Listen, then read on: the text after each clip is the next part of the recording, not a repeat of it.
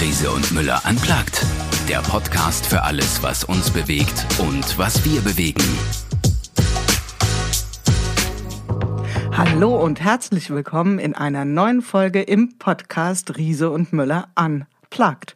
Mein Name ist Julie Jankowski und ich spreche hier auf diesem Kanal mit Menschen aus dem Unternehmen Riese und Müller, aber auch aus dem Umfeld, denn Riese und Müller ist ein Unternehmen, das sich sehr weit öffnet und Inspiration sich von außen holt, mit Menschen im Austausch ist. Und das wollen wir hier auch in unserem Podcast ein Stück besprechen. Und heute haben wir jemand in unserem virtuellen Studio, der uns ganz sicherlich eine Menge an Inspiration äh, zur Verfügung stellen kann. Ich freue mich ganz besonders heute auf den Trendscout Raphael Gilgen. Herzlich willkommen, lieber Raphael. Ja, hallo. Freue mich, dass ich bei euch dabei sein kann. Ja, jetzt habe ich den Namen schon falsch gesagt. Wir haben uns schon auf Rafa verständigt. Und dann äh, fiel bei mir natürlich gleich so, dass, ah, wie die coole Fahrrad, also Fahrradbekleidungsmarke, muss man sagen. Also Rafa, ja? Ist das okay für dich? Ja, ist toll, wenn man einen hat. Da haben Leute wirklich gedacht, wer hat dir das T-Shirt gemacht? Aber ich sage, meine Mutter. Und die alle, was? Die kann so sticken? Glaube ich nicht. Oder kennt sie die Marke nicht? Ja. ja. Ja, das kenne ich, das Gefühl. Ich ähm, mit Jule, ja, ich habe kurz vor Weihnachten Geburtstag und dann war ich irgendwann bei Ikea und dann stand da überall Good Jule und das fand ich total cool. Ach, ich gedacht, die gratulieren mir alle zum Geburtstag. Ist schön. Genau, haben sie alle in Ikea geschmückt.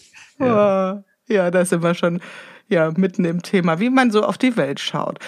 Lieber Rafa, du bist Trendscout. Das ist erklärungsbedürftig, glaube ich. Also zumindestens äh, kann ich mir vorstellen, dass jetzt der ein oder die andere denkt, was macht denn bitte ein Trendscout? Oder vor allen Dingen, wie macht er das? Und zwar nicht irgendwo, nicht irgendwie, sondern bei dem Unternehmen Vitra. Vitra ist ähm, für alle, die, die das nicht kennen, ich glaube, man kennt ein paar Objekte schon. Also wenn man drüber nachdenkt, fällt fast jedem was dazu ein. Aber der guten Form halber ist es ein Designunternehmen, die sich mit dem Thema Wohnen und Arbeiten ja, beschäftigen, also wirklich tolle Produkte herstellen und Konzepte entwickeln. Und in diesem super Umfeld bist du Trendscout. Ist jetzt erstmal nicht unbedingt direkt an das Thema Fahrrad gekoppelt, aber da gibt's ja irgendwie vielleicht auch einen Zusammenhang, kommen wir später drauf. Fangen wir nochmal bei dem Thema Trendscout an hol uns doch mal ein Stück weit ab. Was, was macht bitte ein Trendscout? Also ein Trend, also da steckt ja einmal Trend, einmal Scout drin. Also Trend, das heißt, du, du suchst etwas, was sich noch nicht gesellschaftlich etabliert hat, oder du suchst etwas, was erst in Entstehung ist. Und Scout, du bist eigentlich, kann man sagen, ein Spurenleser. So, meine Aufgabe ist es, mein, mein Themengebiet ist die Zukunft der Arbeit. Das bedeutet, meine Aufgabe ist es, das Wesen einer vor uns liegenden Wissensarbeit zu verstehen. Wissensarbeit, also ich mache mir keinen Kopf, was passiert mit der Fabrik.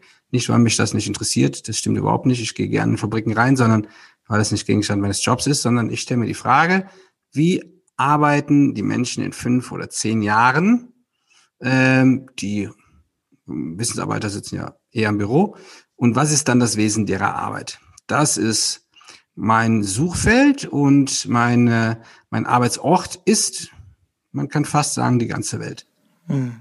Ja, vermutlich. Also an deinem eigenen Schreibtisch wirst du da vermutlich nicht unbedingt sehr viel schlaue Antworten bekommen, beziehungsweise ein bisschen Desk Research, also gehört wahrscheinlich ja. auch dazu, oder? Das hat da mal ein toller englischer Schriftsteller gesagt, der letztes Jahr verstorben ist. The desk is a dangerous place from where to view the world. Also der schreibt sich ein gefährlicher Platz, von dem man die Welt betrachten sollte. Mhm. Nein, der Arbeitsplatz war wirklich vor Corona überhaupt nicht mein Arbeitsplatz, mein eigentlicher Schreibtisch. Ähm, natürlich war ich so im Schnitt ein Tag pro Woche zu Hause und ich war so 30 Tage im Jahr etwa bei Vitra, aber den Rest bin ich gereist. Ich habe in der Zeit fünf Kontinente und 35 Länder besucht mhm. und davon halt im Jahr immer wieder 20, 25 Länder. Ähm, warum? Wer die Welt, äh, eine Weltanschauung entsteht eben nicht vom Tisch. Eine Weltanschauung entsteht dadurch, dass man sich die Welt anschaut. Und da läuft bei mir immer so ein Radar, der hat so einen Mehrklang. Das eine ist Kultur zu verstehen, das zweite ist die, Themen, der, die Technologien und deren Einfluss, dann das Thema Gesellschaft und das Thema Wirtschaft. Und das ist untrennbar miteinander verbunden. Und mit diesem Suchmuster kannst du dann auf deinen Reisen, Gesprächen, Interviews relativ viel entdecken. Entschuldigung, das ist unser Kuckuck. Und er sagt hm. jetzt, es ist 11 Uhr. Das ist kein Gruß aus der Zukunft. Nee, das ist genau, das ist was sehr Romantisches, ja. Total, total schön. Und jetzt, wie müssen wir uns das vorstellen? Gehst du da sehr methodisch vor oder lässt du dich so ein bisschen treiben? Ist dein, ich könnte mir vorstellen, also ein ganz großer Teil besteht ja bestimmt auch darin, einfach auch hinzuschauen, genau hinzuschauen Absolut, und noch mehr hinzuhören, oder? Ja. Und hinzufühlen vielleicht auch. Ja. mein, sag mal, mein, mein Vorteil ist, oder ich habe das ja nie gelernt, also ich bin ja kein ausgebildeter Forscher oder Researcher, habe mal Schreiner gelernt, ähm, aber ich war schon immer neugierig, das ist eine sehr gute Grundvoraussetzung. Eine weitere Aus Grundvoraussetzung ist Empathie, dass du relativ schnell in unbekannte Kultur oder Menschenkreise empfangen und aufgenommen wirst. So, wie geht man vor? ich habe natürlich mir dann in, bin jetzt im siebten Jahr über die Zeit ähm, eine Art ähm, Spielplan geschrieben. Also Dinge, Rituale, die sich immer wiederholen, ja. Also meine Recherche mache ich immer, jeden Tag. Ich lege im Schnitt jeden Tag zwei Artikel ab in meinem Flipboard. Das ist Raphaels Flipboard. da ist schon über 60.000 Mal drin geblättert worden. Da sind fast 3.000 Artikel drin. Ähm, dann entstehen aus diesen Sachen, die ich lese, ähm, Suchmuster. Also ich gebe jetzt ein Beispiel, angenommen das Thema ähm, Mixed Reality, also der Einfluss von Augmented und Virtual Reality auf die Arbeitswelt. Ähm, das Thema wird jetzt immer offensichtlicher. Wenn ich jetzt dieses Thema entdecke oder für mich sage, das ist wichtig, recherchiere ich. Im nächsten Zug würde ich mir das anschauen. Also das, das wirklich anschauen heißt erleben. Ähm, in, in der westlichen Welt sitzen die Profis dazu, das sind die Gamer. Ähm, und ähm, Leute, die starke Animationsfilme machen, da könnte man zum Beispiel jetzt nach Los Angeles fliegen, da wird man die vorfinden. Und dann wird man mit diesen Menschen reden, ähm, wird sich die Techniken anschauen, wie wird das gestreamt, wie konsumieren die Leute das, wie organisieren sich Communities, gibt's gibt's andere Gemeinschaften in einer virtuellen Welt transportieren die kulturelle Kontexte Alte in diese Welt rein. So, und dann hast du schon ein sehr umfassendes Bild. Und das dokumentiere ich dann wiederum in meinem Panorama. Das Panorama ist, kann man vorstellen, ein riesen Billboard mit den Themenclustern, die wiederum zu potenziellen Aktionsfeldern bei Vitra, bei unseren Kunden oder bei unseren Partnern führen und die denen dann Anleitung, Orientierung geben. Man kann es so sagen, ich bin ein wenig wie der Wettermann, und alle anderen sind die hm. Piloten. Denen muss ich das Fliegen überhaupt nicht beibringen. Die sind aber sehr dankbar darum, wenn sie durch das Wetter Alternativen in ihren Flugrouten haben. Hilft, so eine Art Rahmung zu geben.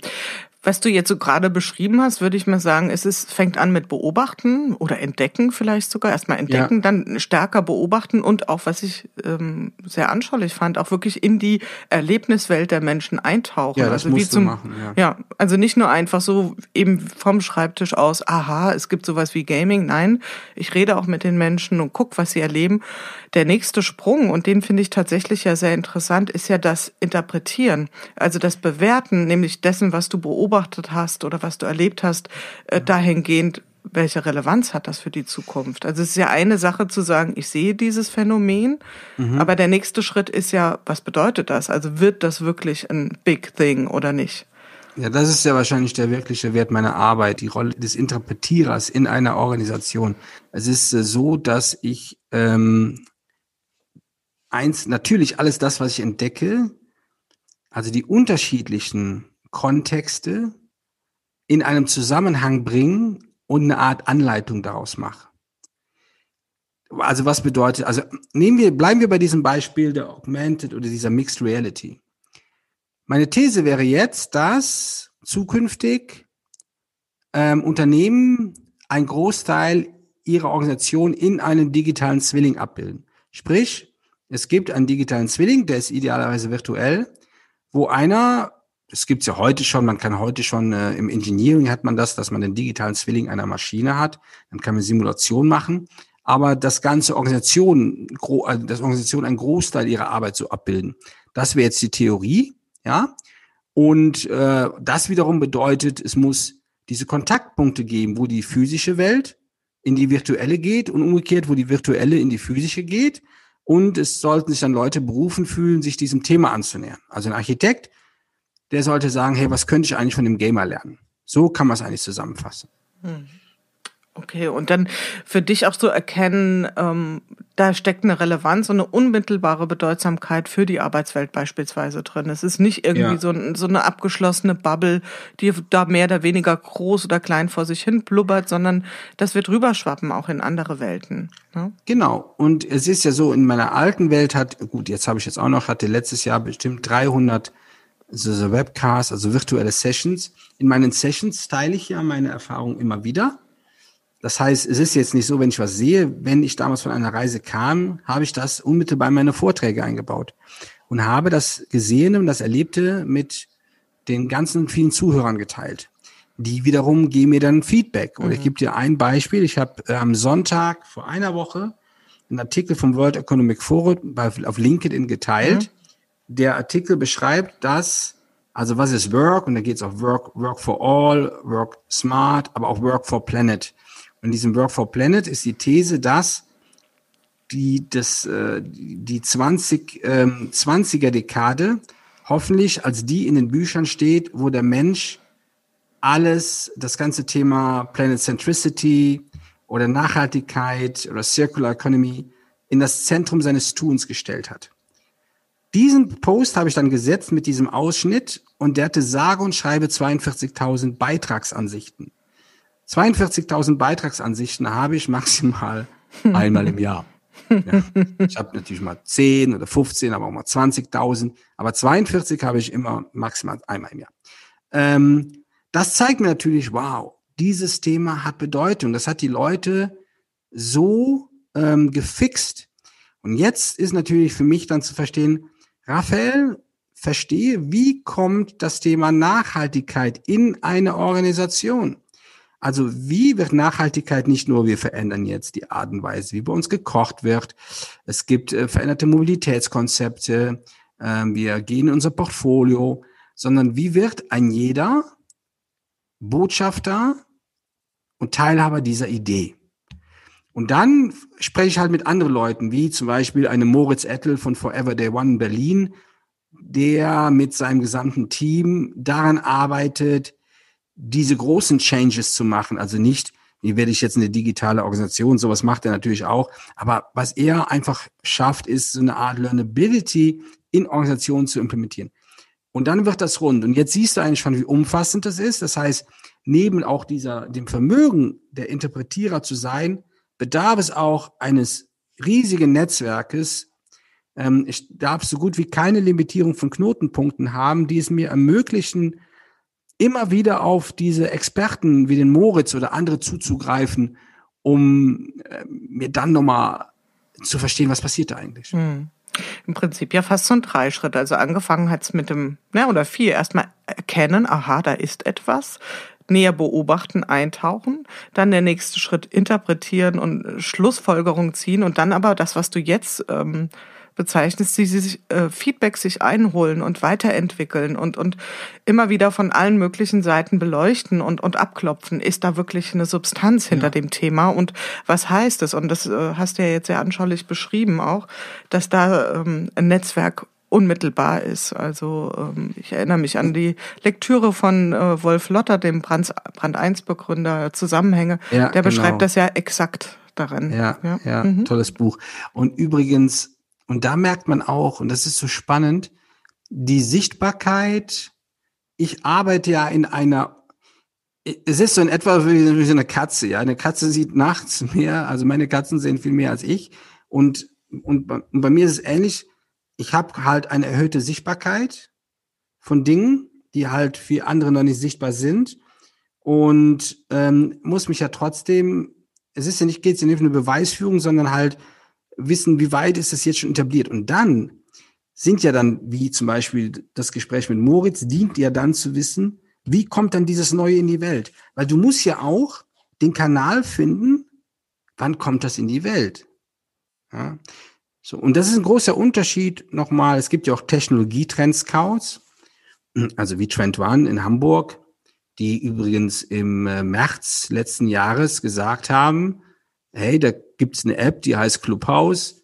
Und die dreht man alles auf links, wo dann mhm. sehr wahrscheinlich jeder drauf geschaut hat, hat gesagt, Clubhouse, App, kenne ich nicht, interessiert mich nicht. Quarkbox. So, ja, genau. Und ähm, ich meine, das ist nochmal eine ganz andere Dimension der Vorhersage in, einer, in, in, in einem sehr präzisen Kontext. Aber bei mir ist es ja eher das, der, der große kulturelle Kontext oder gesellschaftliche Kontext. Mhm. Da gehen wir gleich auch nochmal richtig rein, was du konkret so auf dem Schirm hast. Und äh, für alle, die bis hier jetzt schon äh, interessiert hoffentlich zugehört haben, äh, das Thema Fahrrad werden wir natürlich auch noch touchieren. Aber ganz persönliche, neugierige Frage, hast du auch schon mal so richtig daneben gelegen? Also gab es auch schon mal entweder einen Trend, den du vollkommen übersehen hast oder andersrum, du warst dir ganz sicher, es gibt jetzt ein Big Thing und dann war es echt nur so ein Plöpp. Zum einen muss ich sagen, als ich in den Beruf, äh, als ich angefangen habe, diesen Beruf zu bauen oder für mich, für Vitra und mich zu bauen, ähm, da war ich schon keiner mehr der lauten Töne. Ja, es hatte sehr, sehr wahrscheinlich auch was mit dem Alter zu tun. Ich war dann keiner, der dann drauf hingewiesen, das musst du tun. Wenn wir das nicht tun, dann, das ist nicht meine Art. Also ich mache weniger mit dem Finger zeigt. Meine Idee ist viel mehr Menschen zu verführen, sich Dinge, äh, Dinge anzuschauen, also aus einem eigenen Interesse. Und da gab es mal eine Plattform. Es, also es gab mal eine Plattform, es gibt noch ähm, Haut, so eine Internetplattform, mhm. wo so äh, Menschen ihre Wohnideen einstellen können, wo Architekten eine Plattform haben. Und Lebenswelten, Art, ja. Genau, mhm. einer Professional-Plattform, die hieß Konto aus den USA. Äh, ich glaube, deswegen vor vier Jahren haben die angefangen. Die habe ich in New York besucht.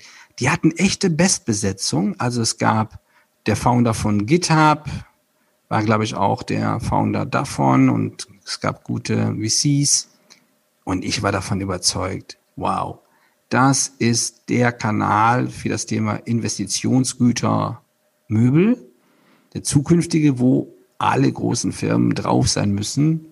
Ich glaube, die haben ein Jahr überlebt. ja, manchmal verschätzt man sich. Es ist, es ja. ist eben genau dieser, was wir eben so beschrieben haben, diese vier Schritte, dieser letzte Schritt, die, oder der dritte ja. Schritt und vierte, das ist. Es kam nicht in das Leben, das Neue kam halt nicht in das Leben. Es kam nicht rein. Unterschiedliche Gründe, whatever, mhm. ja da spielen ja so viele Faktoren eine Rolle und wir leben ja jetzt gerade in einer Zeit der Hyperdynamik, ähm, wo wir wirklich sehen, dass Dinge sich unter, unter einem Tag schon verändern, Rahmenbedingungen. Und ähm, von daher ist es ja für dich sicherlich umso spannender. Vitra ist ein Unternehmen, das sich mit Design beschäftigt. Ähm, ich beobachte so, wir Deutschen haben da immer eine sehr konkrete Vorstellung. Wenn wir von Design reden, dann denken wir oft an was sehr, was sehr schön aussieht, also was Ästhetisches ist in eurem Fall ja auch, glaube ich, tatsächlich kann man so einen Haken dran machen. Ja, eure Produkte sind oder eure Konzepte sind von Ästhetik getragen. Aber Design geht ja weiter. Also im englischsprachigen Raum ist man da ja viel größer aufgestellt. Dann beschreibt man ja mit Design auch Design von ähm, ja, Political Design oder Design von Gesellschaftskonzepten oder von, von Arbeitswelten. Ähm, welches Design von Arbeitswelt siehst du so künftig? Weil das ist ja genau dein, wie du so schön gesagt hast, Suchfeld. Boah. Das ist natürlich eine mächtige Frage. Eine große Frage. Ja, ja. Also du kannst eigentlich, also du kannst die mal splitten. Hm. Wenn wir vom Design von Arbeitswelten reden, oder andersrum, lass uns über das Design einer wünschenswerten Zukunft der Arbeit reden. Oder so, genau. Dann redest du erstmal über das Design einer zukünftigen Zusammenarbeit. Wie interagieren Menschen zusammen? Dann redest du über das Design einer Beziehung zwischen dem Chef und dem Mitarbeiter. Also das Thema Leadership. Und dann redest du über das Design der Orte, in denen Arbeit stattfindet. Das sind einmal physische Orte und das sind virtuelle Orte. Das ist jetzt mal sehr umfassend. Mhm. Ähm, wir haben im Sommer gemeinsam mit Accenture einen Sprint gemacht und haben 15 DAX-Konzerne in dieser so unwirklichen Zeit begleitet auf in der Fragestellung, was ist eine Preferred Future of Work? Ähm, das war letztes Jahr mit Abstand mein bestes Projekt. Konnte nicht reisen, aber das hat vieles, nicht alles, aber es hat sehr viel kompensiert, weil du auf einmal in dieser Alarmsituation äh, mit 15 Unternehmen aus Deutschland, die alle eine Relevanz haben äh, und in ihren Eigenheiten sehr besonders waren, sich diese Frage gestellt hat. Und also mussten wir mit den Leuten Design machen. Das Design, die Methodik äh, kam, die Impulse alle von Accenture.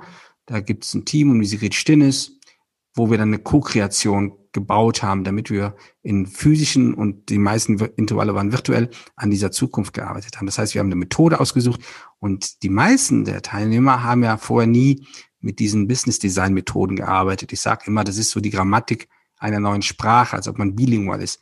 Man hat so ein altes Methodenset der Arbeit und jetzt lernen die Leute ein neues Methodenset. Und das hat natürlich super viel freigelegt. Also das hat sehr viele Potenziale bei einem Einzelnen, aber auch in der Gemeinschaft ähm, ähm, entwickelt. Und was das, das größte Highlight war eigentlich in dieser Beschreibung der Zusammenarbeit oder Leadership und Space, es war ein Gleichklang da. Also sag mal, das Ranking oder die, die, die, die Portionierung ist von eins bis zehn. So lagen alle immer in einem Korridor von sieben bis zehn. Ähm, und das war interessant. Und was ich jetzt gelernt habe, dieses Design einer wünschenswerten Zukunft der Arbeit ist universell. Universell bedeutet, die Vorstellung eines Menschen in Japan und eines Mitarbeiters in Deutschland im Schwarzwald oder im Ruhrgebiet oder eines in Helsinki weicht wenig voneinander ab. Die, die, der Blick in eine Welt von morgen, der hat immer was mit dem Thema Nachhaltigkeit zu tun. Nachhaltigkeit jetzt nicht nur aus der Perspektive des nachhaltigen, ähm, also der Umwelt, sondern auch eines nachhaltigen Wirtschaftens. Es hat immer etwas damit zu tun mit einem gesellschaftlichen Beitrag. Es hat immer etwas damit zu tun mit einer Learnability, der Entfaltung der Potenziale der ganzen Organisation. Es hat immer etwas damit zu tun mit der Erkenntnis, dass es nicht mehr reicht, wenn eine Firma einen kommerziellen Layer hat. Eine Firma braucht darüber hinaus einen gesellschaftlichen Layer, der kann Kultur sein oder andere Art der sozialen Verantwortung. Das hat immer was dazu mit einer neuen Art des Fortschritts. Das heißt, auch die Leute, da geht es gar nicht darum, Dinge zu bewahren. Und es hat auch immer was damit zu tun, ähm, ähm, die, die nachfolgende Generation vor Augen zu haben, was ihnen vorfindet. Und das hat mich dann sehr positiv gestimmt. Das hätte ich nämlich gar nicht gedacht, dass das so ist. Ja, das ist tatsächlich kontraintuitiv. Man, also ich hätte auch so eher ein Bild gehabt, dass es Länder oder Regionen gibt, die erstens mal viel, viel weiter sind in ihrem Denken oder vielleicht auch wirklich spezifisch anders auf das Thema Zukunft der Arbeit schauen. Und ähm ja, du hast natürlich Firmen, die sind weiter. Also mhm. andersrum, wenn du in Boston lebst, Cambridge da, wo es MIT ist, beziehungsweise wenn du dann äh, 15 Minuten, 10 Minuten Auto fährst bis in Harvard, ähm, dann hast du natürlich dort einen anderen Reifegrad in der Gesellschaft, weil wenn eine Stadt eine solche Dichte an innovativen Köpfen hat, äh, Studenten, die sich mit den größten Herausforderungen beschäftigen oder Fragen, die die Menschheit hat, wenn du da abends in eine Bar gehst, da kannst du natürlich nicht dümmer die Bar verlassen, wenn du ein paar Gespräche hattest. so. Und, und hier merkt man natürlich eins, und das ist ein, das ist ein wichtiger Aspekt, der, es erfordert eine Dichte an Menschen, damit nicht nur eine Auseinandersetzung entsteht, sondern damit überhaupt diese kritische Masse da ist, dass was Neues entstehen kann. Und das, glaube ich, ist auch jetzt eine große Frage in der Neuentwicklung der Städte die Städte, die ja gerade eine schwierige Zeit haben, die gefühlt ausbluten. Rio äh, Kataigi, unser Manager in Tokio, wir haben freundschaftliches, wir telefonieren viel, ich mag das Land, bin oft da und der beschrieb mir dann, dass der Stadt gute 15 Millionen Menschen fehlen, die nicht in die Stadt fahren und das ganze Ökosystem dieser Städte erliegt. Und jetzt jetzt wenn ja Dinge bleiben, es, es gibt bleiben ja neue Realitäten und es bleiben und es stehen neue Bedürfnisse. Und jetzt gilt es natürlich auch diese wichtigen Wirtschaftsräume, die wir auch in Deutschland haben, neu zu programmieren. Also wir müssen diese neu denken. Ich habe gestern Diskussion gehört, ähm, dass man jetzt den Städten Geld geben muss. Geld ist nur ein Teil der Antwort. Der erste Teil ist Experimentierfreudigkeit und eine geistige Beweglichkeit. Ja, da lässt sich, glaube ich, da noch ein bisschen was entwickeln, wenn wir da so mal hinschauen. Und da legt ja Corona tatsächlich den Finger auch in die Wunde. So ein Stück weit hast du schon angeteasert. Und äh, ich glaube, wir können auch langsam mal in Richtung Mobilität einschwenken. Ich würde dir gerne mal so ein Bild anbieten. Also wenn ich dieses Thema Arbeitswelt sehe und das Thema Mobilität und das Thema Räume gestalten, dann ist das für mich wie so eine Art Mobile. Ja, also du, die hängen miteinander unmittelbar in Bezug ja. und du kannst nicht eins verändern, ohne dass bei dem anderen irgendwas passiert. Also in dem Moment, ja. wo es Veränderungen gibt in der Arbeitswelt, äh, muss man jetzt kein Prophet sein, ist schon längst passiert, wird weiterhin immer dynamischer passieren, du hast das sehr gut ausgeführt, wird das ja unmittelbar Auswirkungen haben auf das Thema Mobilität und auf das Thema vielleicht auch Pendelverhalten und ähm, also bleiben wir mal bei der beruflich bedingten Mobilität. Was sind so Beobachtungen, die du jetzt hast? Was sind so ja vielleicht Hypothesen, die du gerade anstellst? Ähm, ich meine, ich war ja am Ende 2019, ähm, meine Frau und ich, wir haben im Dezember geheiratet, wir waren an dem Hochzeitstag essen und ich hatte so meine letzte, ich glaube die letzte Reise war, war in der Woche, kam aus Italien zurück und dann meinte dann die Freunde, Rafa, was ist mit dir los? Und dann meinte ich nur, ja, eh, das beschäftigt mich total, weil ich war, dieses Jahr, war in dem Jahr viel gereist und meinte, lange halten wir das nicht aus. Und dann meinten die, was? Ist ja so, wie wir leben ja, was passiert denn dann? Ich so, hey, ich habe keine Idee. Ich habe ja immer gedacht, es gibt eher einen, einen, einen wirtschaftlichen Kollaps, weil das Geld so billig ist. Aber ich bin weder Volkswirt noch bin ich der super Finanzmathematiker. So, aber ich habe natürlich auch gewusst, dass das, was ich tue, nicht in Ordnung war mit diesem vielen Fliegen, ja. So, und jetzt, jetzt bin ich ja schon ein Jahr mehr oder weniger zu Hause gewesen und fahre natürlich wieder Auto. Aber Flieger. Was war das noch? Ja, doch, aber ich war ja, ich war jetzt letzte Woche war ich noch bei Vitra. Ähm, und ich zelebriere auch ein Jahr nicht fliegen. Ich werde an diesem Tag äh, romantisch den Münchner Flughafen besuchen und ähm, will, also das ist ein Herzen, ich möchte diesen Ort jetzt nochmal sehen, weil ich bin dort wöchentlich ins Parkhaus rein. Ich bin immer, hab immer auf der obersten Etage geparkt, weil da gab es immer Plätze direkt am Fahrstuhl. Ich bin immer in zwölf Minuten oder in, in zehn durch die Sicherheitsschleuse durch.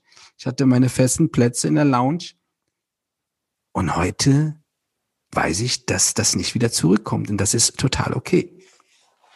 Und jetzt kommen wir mal zu dieser großen Mobilität. Ähm, Fakt ist eins.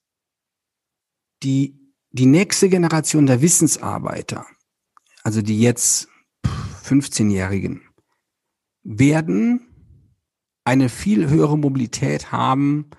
Ähm, das sind, die werden Nomaden sein in dem, was sie tun. Also wir müssen jetzt nicht glauben, das kommt nicht wieder zurück, aber es wird anders sein. Ähm, wir werden nicht mehr für einen Termin irgendwo hinfahren. Das tut jetzt wahrscheinlich auch keiner mehr. Ja, dafür werden wir die Remote-Möglichkeiten nutzen. Wir werden aber bewusst darüber nachdenken, wann wir uns ins Auto setzen, also wann wir unseren, wenn wir unseren, wann, wann wir unsere Wohnung verlassen, damit fängt es an. Also es findet eine bewusste Auseinandersetzung an. Gehe ich aus dem Haus oder nicht? Delivery Hero hat es ja in den DAX geschafft, glaube ich, vor Corona. Ich glaube, vor Corona hat es in den DAX geschafft. Oder also äh, zumindestens war es so, dass, dass ähm, vor Corona klar war, das ist ein DAX-Kandidat. Und das zeigt ja auch wieder was über den Geisteszustand einer Gesellschaft aus. Ja, also wann verlasse ich eigentlich meine vier Wände? So, und und ähm, die, die größte Mobilität ist die Arbeit. Also man beachte, ich hatte gestern eine Clubhouse-Session zum Thema Cars und Cognac. Cognac. Ähm, 75 Prozent in Deutschland der zugelassenen Autos, der neu zugelassenen sind Leasingfahrzeuge. So, also kann man davon ausgehen, ein hoher Anteil sind ähm, Geschäftsfahrzeuge. Äh, ich glaube nicht, dass es die in dem Umfang zukünftig geben wird. Wenn Menschen mehr von zu Hause arbeiten können, werden sie sich überlegen, ob sie diesen Dienstwagen noch in Anspruch nehmen. Die vorausgesetzt, die haben einen. Dann auch die ganz normalen Pendler. Ein Pendler, der immer zur Arbeit gependelt ist, im Schnitt, ich habe mal recherchiert, so Durchschnittspendeln in Deutschland war sieben Tage, ähm, also pro Jahr. Äh, also kannst du sagen, das sind 14 Tage, weil ein bisschen mit Schlafen. Also wenn man die Zeiten addiert, ja? ja? Addiert, also wenn genau, die Pendelzeiten, dann kommt man auf eine Gesamtsumme von Städte sieben Tagen. Städte wie Düsseldorf mhm. hat 62 Prozent Pendleranteil, Stuttgart 60, Frankfurt 64, Berlin hatte den geringsten, hat aber damit zu tun, dass die Stadt auch so groß ist. Also die werden sich ja reduzieren. Ähm, und dann, wenn, wenn jetzt das mit dem Impfen eine erste große Phase erreicht hat, kritische Masse, entdeckt man sehr wahrscheinlich oder hoffentlich wieder den öffentlichen Nahverkehr lieber und die Züge. Äh, und da heißt, es wird ein anderes Ökosystem sein. Ähm, ich glaube, die, was das dem Fliegen angeht, das, glaube ich, pendelt sich vielleicht in 60 Prozent des Passagieraufkommens wieder ein. Mehr kann ich mir nicht vorstellen. Ich rede jetzt hier von Europa. Ähm, äh, das Auto, tja, das steht nochmal richtig am Prüfstand, weil mit der zunehmenden Elektromobilität der Fahrräder, ich glaube, die, die Party fängt nämlich gerade erst an, dass mehr Leute das entdecken und dass das für die Alternative ist, wird das ein Stück weit das Auto ablösen. Wir müssen nur in die Städte schauen. Fast jede große deutsche Stadt hat Maßnahmen und Pakete, Aktivitäten, Aktivitäten, die das Radfahren ähm, oder andersrum, die den Individualverkehr Auto ähm, äh, limitieren werden. Und das ist ein anderes, das ist de facto ein anderes Bild. Damit ich, kann, ich würde mich nicht wundern, dass ich zukünftig nach München fahre, dem Auto zwar bis Garching, weil ihr müsst wissen, ich wohne hier im Outback. Also ist jetzt nicht, bis ich im Bahnhof bin, bin ich sehr wahrscheinlich in Garching. In der Nähe von München gibt's kein Auto. Nein, ich wohne in Regensburg. Ich wohne in Regensburg. ja, okay, das ist schon ein bisschen. Also ja. vor Regensburg. Und also ich kann mir vorstellen, dass ich demnächst, wenn ich in München Termin habe, bis Garching fahre mit dem Auto und da halt in die S-Bahn steige und dann irgendwie so ein kleines Klapprad dabei habe. Das schließe ich nicht mehr aus. Ja. Gleiches könnte für Frankfurt gelten. So. Was wären deine Annahmen ganz konkret? Also du hast ja, du hast es ja beschrieben jetzt und äh, ich bin da, war da ganz andächtig am Lauschen und gehe da auch total mit. Also ich glaube, das Szenario, was du entworfen hast in Bezug auf das Fliegen, teile ich total. Ähm, das Thema auch Berufspendeln. Wenn wir also vor allen Dingen die Gruppe der Wissensarbeit zukünftig immer mehr von zu Hause aus arbeiten werden, wird da eine Riesenmenge an Mobilität, an berufsbedingter Mobilität entfallen. Welche Rolle spielt dann das Thema Fahrrad, das Thema E-Bike? Du sagst, die Party geht erst richtig ab. Nochmal guck zurück und dann gehst du mit E-Bike. Viele Leute werden jetzt sagen, ey, die, Auto, die Straßen sind immer noch voll. Ja, das hat damit zu tun, dass auch Menschen wie ich momentan nicht gerne oder nicht in einen Zug steigen. Aktuell ändert sich aber. Deshalb meinte ich halt, ähm, wartet mal ab, der öffentliche Nahverkehr kommt wieder in dem Moment, wenn die Infektionsraten gleich irgendwie null gehen. So. Das E-Bike, ja, ähm, man, ich wohne ja hier ähm, quasi im Außenbereich auf dem Berg, unterhalb ist die Naab. Die Naab, also man kann mit dem Rad die Donau entlang und kann auch bei der Donau abbiegen und dann gibt's einen wunderbaren Naabradweg. Und ähm, beim Laufen oder beim Radfahren hast du erkannt, wie viele Elektrofahrräder, Zielgruppe 1 waren ja die, die ein bisschen älter waren und dann, ähm, also wenn ich falsch verstehe, aus meiner Perspektive Zielgruppe 1, die ein bisschen älter waren und dann mobil sein wollten. Aber in der Stadt ist das natürlich eine super Alternative zum Auto. Also wenn du, angenommen, du hast in Frankfurt oder München oder auch vielleicht in einer mittelgroßen Stadt wie Wuppertal, wo es ein bisschen bergig ist, einen, einen Weg zur Arbeit von von mir ist auch bis, könnte acht oder neun Kilometer sein oder mehr, dann ist das natürlich mit dem Elektrofahrzeug, Fahrrad eine super Alternative. vorausgesetzt, es regnet nicht wie verrückt, ja.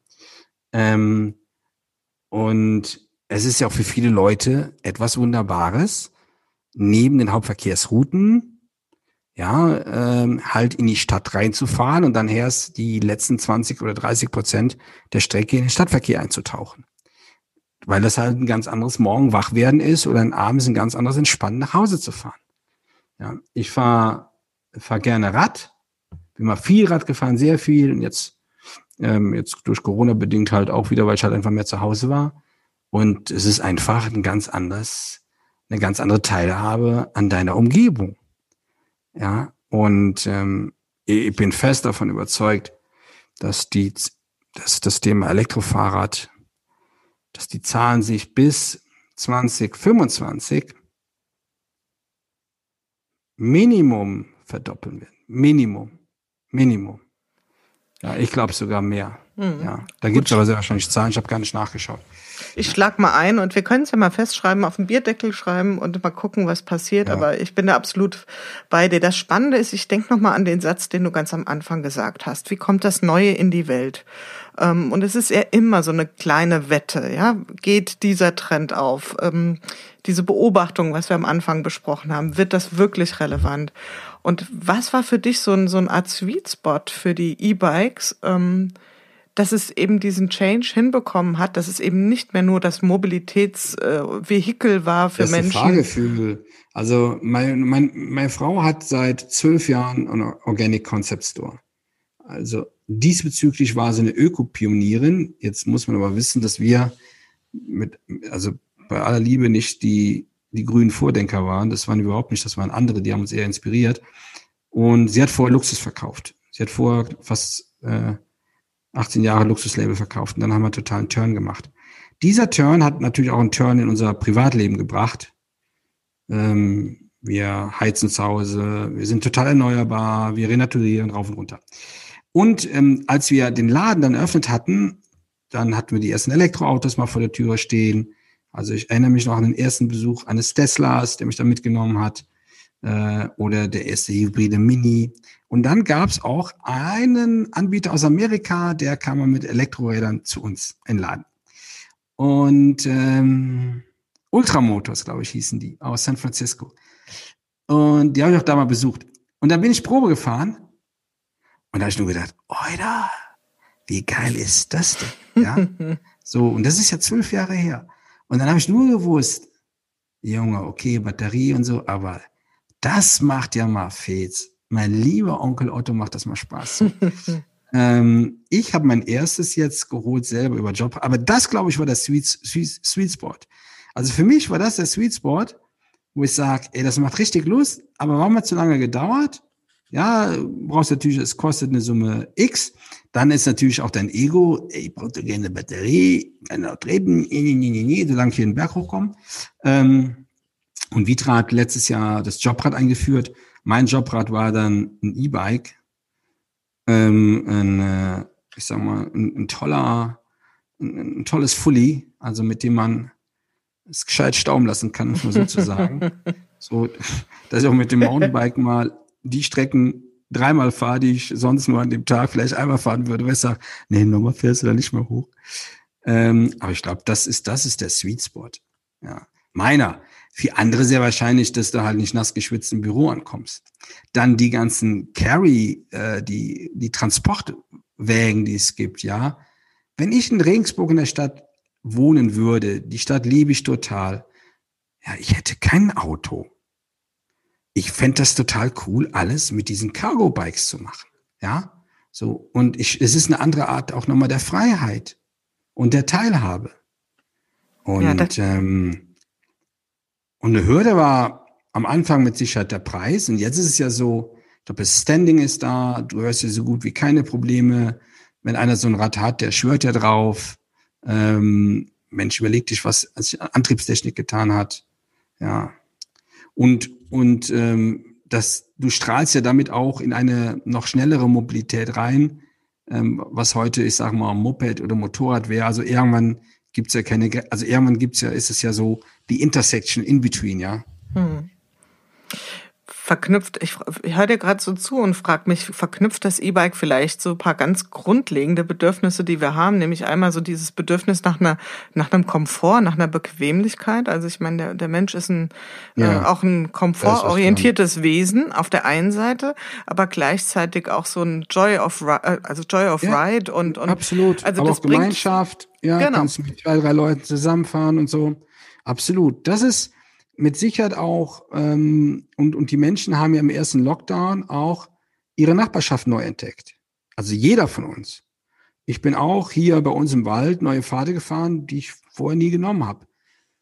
Und so haben Leute ihre Umgebung neu gedeckt. Ähm, ja, und das vergessen, und das bleibt. Das geht nicht mehr weg. Ähm, schau, wenn du heute dir ein Auto kaufst, die im Zubehör findest du immer die Fahrradträger für, für auf die Anhängerkupplung. Ja. So, auch das ist ja ein Indikator, dass die Menschen dann diese Räder mitnehmen, wenn sie in den Urlaub fahren. So, und, ähm, und, und um auch genau dieses Erlebnis, was man dann hier hat, woanders zu haben. Ja, dann die Vielzahl der E-Bike-Vermietungen, die es gibt. Ich glaube auch, dass ähm, gerade jetzt Stichwort Corona, dass wo die große Mobilität ähm, zwangsweise ein Stück weit in die Pause geschickt wurde und wir uns notgedrungen damit auseinandersetzen mussten, wie können wir das ersetzen, wie können wir die Dinge, die wir regeln müssen oder regeln wollen oder einfach vornehmen wollen, wie können wir die mit einer kleineren Mobilität irgendwie abbilden, dass das eine wunderbare Möglichkeit war, noch so ein Stück weit wie äh, so ein Stück weit Freiheit und Unabhängigkeit zu erleben. Also und ich glaube, wer das für sich mal entdeckt hat, ähm, gibt das auch nicht mehr her. Also ja, ist zumindest so eine Beobachtung, die ich an mir gemacht habe. Ich gehöre da auch schön zum Mainstream, der sich in Corona ein E-Bike gekauft hat. Und das möchte ich nicht mehr missen, dieses Stück Unabhängigkeit ja. und gelebte Freiheit. Ja. Also das heißt, ähm, E-Bike ein ähm, Fortbewegungsmittel oder ein Ausdruck von Lifestyle? Ja, also wie als ist beides natürlich. Beides. Ja. Gut, ich guck mal auf die Uhr, lieber Rafa. Wir haben, äh, ich würde sehr gerne noch sehr lang mit dir plaudern, aber wir wollen ja auch die das Zeitbudget unserer Hörerinnen und Hörer nicht über die Maßen ähm, strapazieren. Du bist ein bewegter Mensch. Du hast dich in deiner Vergangenheit sehr, sehr viel auf dem Globus rumbewegt. Ähm, Im Moment eher in deinen Gedanken und in deinem Austausch. Was wird dich künftig jetzt oder in näherer Zukunft vor allen Dingen bewegen? Ach, da ja, das, das Thema, was mich jetzt natürlich in diesem, habe ja viel mehr lesen können und begreifen können.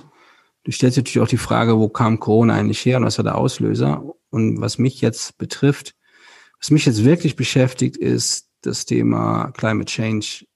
Also meine, ich sag mal eins, ich bin davon überzeugt, dass Unternehmen in fünf Jahren, ab fünf Jahren daran bewertet und gemessen werden, was sie denn für den Klimawandel getan haben. Der Wert einer Marke ist ähm, fest damit verbunden, wie das Unternehmen sich genau dafür einsetzt.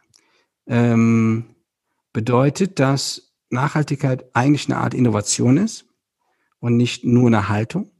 Das, was die Digitalisierung vor 20 Jahren war, und wir haben es ja gesehen, die Firmen, die früh damit angefangen haben, sind heute in allen Bereichen Marktführer. Mit der Nachhaltigkeit wird das Gleiche passieren, also ist das jetzt eine Art Thema. Und das im Kontext, ähm, im, im, im Kontext der Stadt. Weil das, glaube ich, der größte, ähm, da ist der größte Hebel drin. Auf der einen Seite ähm, der größte Hebel von Seiten der Kapitalgeber, von Seiten der, Investments, also das ganze Thema der Assets, also der Gebäude in einer Stadt, in denen wir wohnen, in denen wir arbeiten, in denen wir leben oder in denen wir ähm, äh, lernen.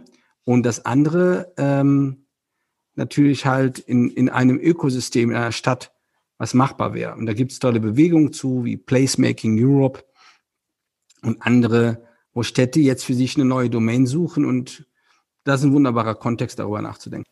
Wunderbar, lieber Rafa. Ich fand es ein ganz, ganz spannendes Gespräch mit dir. Ich fand es einen tollen Austausch. Ich danke dir ganz herzlich, dass du äh, von deiner wirklich knapp bemessenen Zeit ein bisschen was mit uns geteilt hast an deinen Einsichten und äh, wir ein bisschen mit dir in die Zukunft reisen durften. Äh, ich wünsche dir persönlich alles Gute und ähm, weiterhin tolle Inspirationen für dich. Hab vielen Dank.